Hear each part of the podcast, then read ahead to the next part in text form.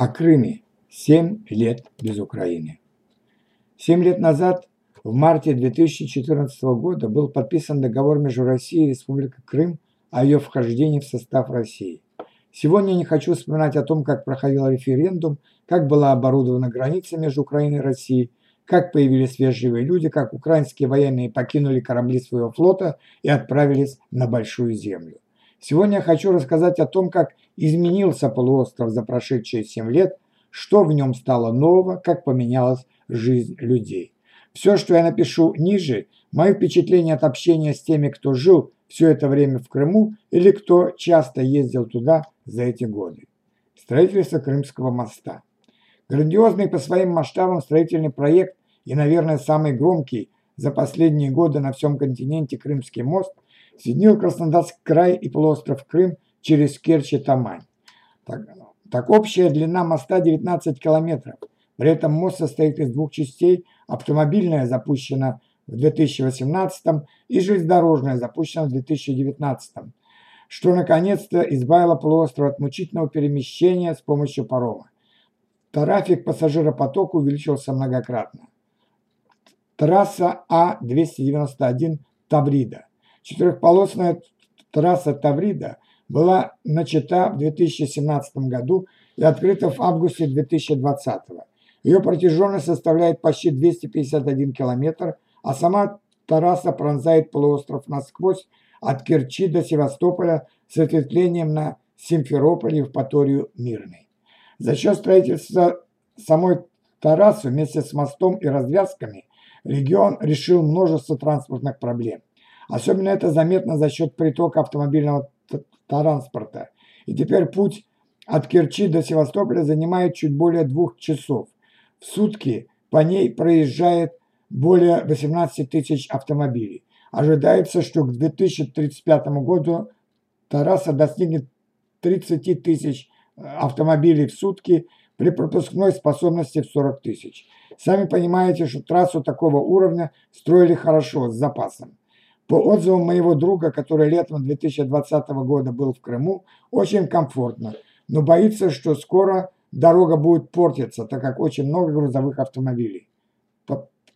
Торопки. Конечно, за расширением дорог и обновлением всей инфраструктуры региона пришла неизбежная проблема. Так улочки городов, естественно, не расширились, потому что на гористой местности дома развести так же, как это делали в свое время в Москве, очевидно, не получится. Тем не менее, машин стало сильно больше, спасибо мосту и трассе. Сохранение русского языка. С уходом Украины исчезли претензии к русскому языку как к единственному государственному. В школах теперь не используются учебники на украинском языке. В то же время э, три языка официально объявлены государственными. Русский, украинский и крымско-татарский. Цены выросли. Крым представляет из себя логистический тупик. Все, все продукты и товары, которые производятся вне полуострова, привозятся с большой земли. Также очень мало конкуренции, так как единственные две торговые сети в Крыму на данный момент это «Магнит» и «Пятерочка». Как только санкции спадут, хотя в это верят не все, цены опустятся до уровня местных. А пока вполне себе столичные цены, хотя южный курорт с большим количеством собственных фруктов и овощей. Мирное небо. После того, как была сдвинута русско-украинская граница в Крыму, удалось избежать того же сценария, который произошел в Луганске и Донбассе. Выстрелы не звучат, и люди не умирают. И это, конечно, благодаря тому, что в Крыму расположена база Черноморского флота России, а также находятся пограничные войска на границе России и Украины на севере полуострова.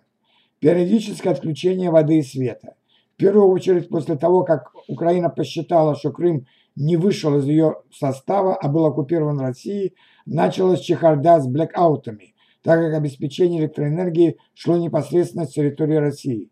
В конце концов, опоры электросети на украинской стороне были подорваны украинскими патриотами. В том же 2014 году ресурсы э, были перекинуты из Краснодарского края и 2020 э, году вопрос электроснабжения уже был решен.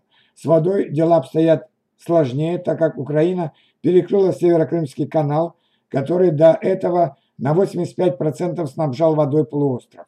Но эту проблему с водой обещают решить до 2024 года путем бурения скважин, а также опреснения морской воды. Затрудненность использования международных сервисов.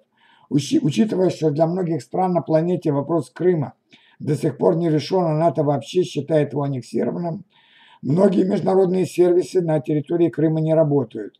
Также и для российских сотовых операторов все неоднозначно. Например, в Крыму используются повышенные тарифы, отличные от тех, которые доступны остальной стране.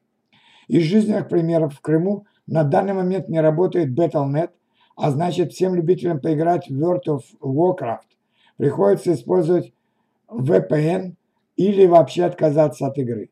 Недавно пришедший в Россию музыкальный стриминговый, э, стриминговый сервис Spotify также тоже недоступен. О мегапопулярном Netflix тоже можно забыть. Всего этого нет из-за санкций. Кстати, Сбербанк тоже не спешит открывать свои отделения в Крыму. Развитие аэропорта Симферополя. Пассажиропоток с 1,8 миллионов в 2014 году к нашему времени достиг 5 миллионов. Конечно, заблокированы некоторые международные перевозки ввиду особого статуса Крыма в глазах других стран. Тем не менее, аэропорт реконструировали и его мощность увеличили. Резюмируем. В целом, люди воспринимают новую жизнь в старом доме как благо. Стране, конечно, это дает определенные геополитические преимущества, хоть и добавляет геморроя. Что ж, будем следить за развитием региона и дальше. Ведь сейчас в него вкладывается безумное количество ресурсов, и со временем это число будет только увеличиваться.